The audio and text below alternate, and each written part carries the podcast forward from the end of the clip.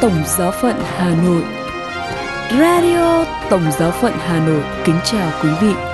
Mời quý vị nghe chương trình phát thanh hôm nay, thứ ba, ngày 13 tháng 6 với những chuyên mục tin thời sự và kế đến là chuyên mục câu chuyện gia đình. Bây giờ mời quý vị nghe tin thời sự với những nội dung đáng chú ý sẽ có trong buổi tối hôm nay.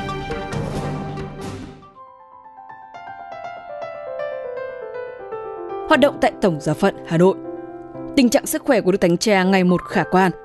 Một linh mục thiệt mạng sau khi đang trở về giáo xứ, Tổng Giáo phận nhận cú sốc lớn. Và Đức Hồng Y Tago bế mạc Đại hội Thánh thể Toàn quốc Congo. Sau đây là phần tin chi tiết. Hoạt động tại Tổng Giáo phận Hà Nội Tại Tổng giáo phận Hà Nội những ngày qua đã diễn ra những hoạt động đáng chú ý. Tại giáo sứ Phùng Khoang, trong ngày lễ kính mình và máu Thánh Chúa Kitô ngày 11 tháng 6, 85 em thiếu nhi sau khi hoàn thành chương trình giáo lý căn bản đã được lãnh nhận bí tích hòa giải và bí tích thánh thể. Liên quan đến hội trợ hè, tại giáo sứ Cao Bộ, gần 200 em thiếu nhi đã quy tụ về khuôn viên nhà thờ giáo sứ trong Chúa Nhật ngày 11 tháng 6 để tham dự hội trợ hè 2023 với chủ đề Vui cùng Giêsu đây là thời gian thuận tiện để các em nhìn lại trong một năm học vừa qua và cũng là giúp các em có một thời gian nghỉ hè vui tươi và phấn khởi. Cũng liên quan đến hoạt động hè, trước đó vào thứ Bảy, ngày 10 tháng 6, với mục đích tạo điều kiện cho các em thiếu nhi được học hỏi, trau dồi các kiến thức đức tin và trải nghiệm toàn diện. Giáo sứ Đồng Danh thuộc giáo hạt Mỹ Đức Hòa Bình, cha xứ Francisco Xavier Trần Truyền Giáo đã chính thức khai mạc khóa sa mạc hè nội trú đợt 1 năm 2023 khóa sa mạc thu hút khoảng hơn 100 bạn thiếu nhi và giới trẻ đến từ nhiều giáo sứ trong Tổng giáo phận Hà Nội. Được biết, các em sẽ bước vào môi trường nội trú tách biệt khỏi gia đình trong 40 ngày, được chia làm hai sa mạc. Đợt 1 từ ngày mùng 5 đến ngày 25 tháng 6, đợt 2 từ ngày 26 tháng 6 đến ngày 15 tháng 7. Sau hai sa mạc này, các em cũng sẽ được tham gia vào một sa mạc nâng cao về âm nhạc, nhất là về ca trường. Liên quan đến giáo lý hôn nhân và dự tòng, sau gần 4 tháng tham dự khóa học, các học viên được tìm hiểu và đào sâu về giáo lý hôn nhân và dự tòng, lĩnh hội các kiến thức cần thiết để có thể tự tin bước vào đời sống hôn nhân và gia đình. Vì thế, trong Chúa Nhật kính mình và máu Thánh Chúa Giêsu, tại giáo sứ Lam Điền, cha xứ Du Xe Nguyễn Khắc Trường đã dâng thánh lễ tạ ơn kết thúc khóa học giáo lý hôn nhân và dự tòng.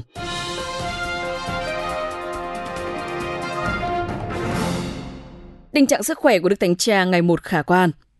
Theo thông tin của các bác sĩ cho biết, vào trưa ngày 12 tháng 6 vừa qua, tiến trình dưỡng bệnh của Đức Thánh Cha Francisco vẫn diễn tiến tốt đẹp tại bệnh viện Gemelli. Vào buổi sáng, Đức Thánh Cha rước lễ và tiếp tục làm việc như vào chiều Chủ nhật trước đó. Vào trưa Chủ nhật ngày 11 tháng 6, theo lời khuyên của các bác sĩ điều trị, Đức Thánh Cha đã không xuất hiện tại sảnh phòng bệnh của Ngài ở tầng 10 bệnh viện Germany để chủ sự kinh truyền tin với các tín hữu – nhưng có một số tín hữu đã quy tụ ở sân bệnh viện cạnh tượng thánh giáo hoàng Gioan Phaolô thứ hai để hiệp ý với ngài cùng đọc kinh kính Đức Mẹ. Trong khi đó, Đức Thánh Cha hiện diện trong nhà nguyện, cầu nguyện trước thánh thể và nguyện kinh truyền tin.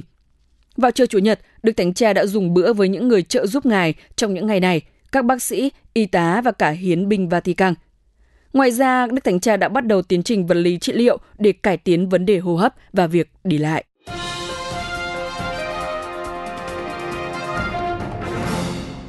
Một linh mục thiệt mạng sau khi đang trở về giáo xứ, Tổng giáo phận nhận cú sốc lớn. Thứ tư, ngày 7 tháng 6, Chashak Salomo Anigirki đã bị bắn thiệt mạng khi đang trở về sau công việc mục vụ tại Tổng giáo phận Benin City của Nigeria, châu Phi.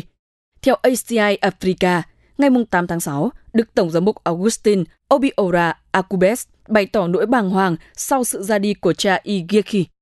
Đức Tổng giám mục Akubes nói, Sáng nay, chúng tôi vô cùng sốc khi nhận được tin cha bị bắn trên đường trở về giáo xứ của mình.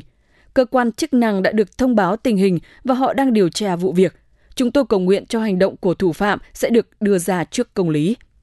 Đức Tổng giám mục cũng mời gọi mọi tín hữu cầu nguyện cho cha Igeki được an nghỉ. Nếu vụ việc này không xảy ra, cha sẽ kỷ niệm một năm thụ phong linh mục vào ngày 13 tháng 8 tới. Hiện cha cũng đang là phó hiệu trưởng trường đại học Thánh Michael Ikueniro. Một thành lễ cầu nguyện cho cha Igeki sẽ được cử hành vào ngày 9 tháng 6.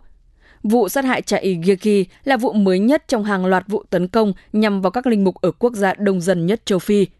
Ngày 2 tháng 6, cha Stanislaw Bamara, một linh mục công giáo ở giáo phận Negui của Nigeria, đã bị bắt cóc và sau đó được trả tự do. Tháng trước, cha Matthias Opara của Tổng giáo phận Ori cũng bị bắt cóc khi đang trở về sau một đám tang. Sau đó, ngài được trả tự do vào Chúa Nhật lễ Chúa Thánh Thần hiện xuống. Bà lãnh đạo Hiệp hội Kitô giáo Nigeria, bao gồm cả đại diện của Hội đồng Giám mục Nigeria, đã thúc giục Tổng thống Bola Ahmed Tinubu ưu tiên vấn đề an ninh ở quốc gia.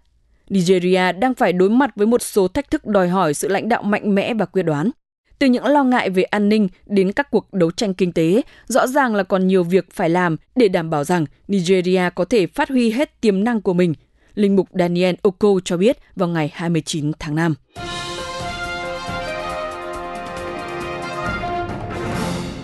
Đức ông Itago bế mạc Đại hội Thánh thể Toàn quốc Congo sau một tuần nhóm họp Đại hội Thánh thể tại thành phố Lubumbashi vào Chủ nhật ngày 11 tháng 6 vừa qua, Đức ông Inui Antonio Tago, quyền Tổng trưởng Bộ Loan báo tin mừng, đặc sứ của Đức Thánh Cha, đã chủ sự thánh lễ bế mạc đại hội này. Đại hội diễn ra từ ngày 4 đến ngày 11 tháng 6 với chủ đề Thánh thể và gia đình. Đức Tổng giám mục giáo phận Lubumbashi nhận định rằng đại hội này thật phong phú và nhiều khích lệ, đồng thời chứng tỏ sự đoàn kết của nhân dân Congo. Tại đại hội, ngoài việc tố giác những tệ đoan cá nhân và xã hội Đức Hồng Y Tago mời gọi các tín hữu khi bày tỏ chúng ta đừng phí phạm lương thực chân thực mà Chúa Giêsu Kitô ban cho chúng ta là thánh thể, vì gia đình nảy sinh từ thánh thể. Khi chia sẻ bánh thánh, chúng ta họp thành một gia đình duy nhất trong Chúa Giêsu. Trong một tuần nhóm họp, tại Đại hội Thánh thể đã có nhiều buổi thuyết trình thần học cũng như các bài giáo lý do các giám mục đảm trách tại các giáo sứ ở địa phương, các buổi chầu và kiệu mình thánh chúa, đi đàng thánh giá, Ngoài ra có những cuộc viếng thăm các địa điểm du lịch và cả đan viện dòng biển Đức ở Kisquizi. Đại hội Thánh thể toàn quốc đầu tiên ở Congo được cử hành năm 1933 tại Kisantu thuộc tỉnh Congo miền Trung. Đại hội thứ hai vào năm 1980 tại trung tâm Naganda thuộc thủ đô Kinshasa.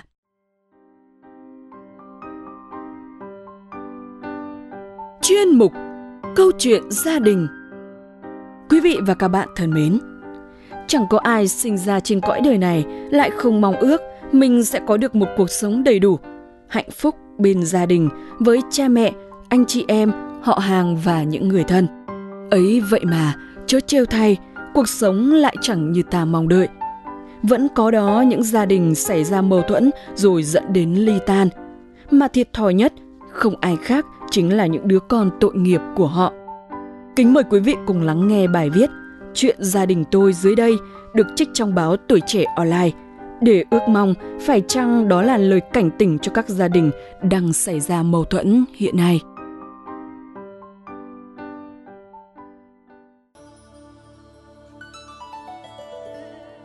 Một buổi chiều, mẹ khóa trái cửa lại rồi đuổi anh em tôi ra khỏi phòng. Trong phòng chỉ còn mẹ và một bình thuốc. Tôi còn quá nhỏ để hiểu chuyện gì đang xảy ra anh tôi khóc, chạy đi gọi bố. Khi bố từ nhà hàng xóm về, phá được cửa phòng thì mẹ tôi đã rũ rượi, sùi bọt mép. Đó là ngày mà bố mẹ chúng tôi chuẩn bị ly hôn. Bắt đầu từ đấy là chuỗi ngày thơ ấu đầy cô độc của chúng tôi. Mẹ được cứu sống, bố mẹ cãi nhau dữ hơn, bố vắng nhà nhiều hơn. Người lớn có hàng trăm bất hòa để cãi nhau, không bao giờ dứt. Rồi một chiều mưa, tôi thấy mẹ ôm em út đi khỏi nhà. Mẹ không về nữa. Mẹ về nhà bà ngoại rồi mở một cửa hàng tạp hóa. Mỗi khi anh em tôi đi học về, mẹ thường ngoắc vào dúi cho mấy gói bánh. Nhưng anh trai lúc nào cũng kéo tay tôi đi thật nhanh. Nếu gần mẹ, tôi sẽ bị bố và bà nội mắng, dù tôi thèm vô cùng cảm giác được gần mẹ. Rồi mẹ tôi đi, bà tôi bảo mẹ mày đi miền Nam lấy chồng khác rồi, cuộc sống ở đó sung sướng và nhàn hạ hơn. Bố tôi nhanh chóng cưới một người phụ nữ khác. Anh em tôi ở với bà nội. Bà nghèo, anh em tôi sống đời làm lũ. Sáng đi học, chiều cắt cỏ, chăn bò, nấu cơm, kiếm củi. Tối đến, khi hàng xóm rộn vang tiếng cười trong bữa cơm gia đình, thì ba cháu tôi cô độc, lầm lũi, cắm cúi ăn – bà trở nên cáu bẳn, khó tính vì cuộc sống khó khăn. Gia đình càng khốn khó hơn khi bố tôi bỏ người vợ mới cưới rồi trở về nhà. Bố bắt đầu uống rượu nhiều hơn, mỗi lần say bố đều khóc. Rồi bố tôi dẫn về nhà nhiều người phụ nữ. Tôi không thể nhớ hết họ. Bố về rồi đi chuyển miên, bệnh chuyển miên.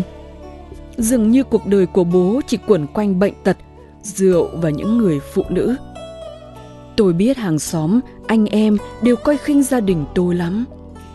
Tôi nhận ra điều đó qua những câu nói mỉa mai của mọi người. Anh tôi thì trượt đại học y Huế, rồi anh xin làm công nhân tại một công ty bia. Lúc này bà nội bảo, chúng mày lớn rồi, bà ra ở riêng. Anh tôi đi làm xa, tôi ở một mình trong căn nhà ngói ba gian. Bây giờ nghĩ lại, tôi không hiểu sức mạnh nào đã giúp tôi vượt qua những ngày tháng ấy. Tôi lầm lũi đến lớp rồi về nhà. Tôi thấy xấu hổ về gia đình mình. Bố tôi ở xa và ngày càng bệnh nặng hơn. Lâu lâu bố lại điện về bảo tôi vay gửi cho bố một ít tiền. Tôi chạy khắp nhà anh em, chú bác để vay tiền cho bố, nhưng không ai giang tay giúp gia đình tôi mãi được. Có những cái Tết bố không về, hai anh em tôi ăn Tết với nhau. Khi hàng xóm, anh em nội ngoại tề tựu bên mâm cơm gia đình cũng là lúc tôi thấy tủi thân nhất. Tôi mong một bữa cơm có đủ bố mẹ, có thể mẹ sẽ la mắng tôi hoặc thậm chí bố mẹ tôi sẽ cãi cọ với nhau. Nhưng thà như vậy còn hơn một mình tôi cô độc trong căn nhà này. Nhưng tôi vẫn phải sống.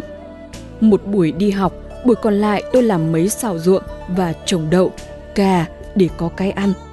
Mùa hè, tôi đạp xe đi khắp xóm mua hoa hòe về, sơ chế rồi bán kiếm ít đồng, trả tiền điện, tiền thức ăn, tiền mua sách vở.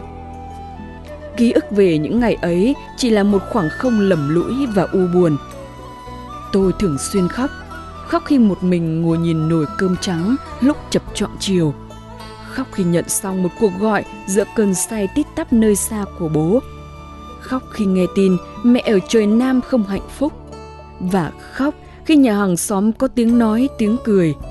Và tôi mặc kệ tất cả, tiếp tục sống lay lắt như thế cho đến khi bước chân vào cổng trường đại học. Năm đầu tiên tôi xa nhà vào thành phố Hồ Chí Minh học đại học cũng là lúc bố đau nặng phải về quê. Bố sống trong căn nhà cũ của gia đình.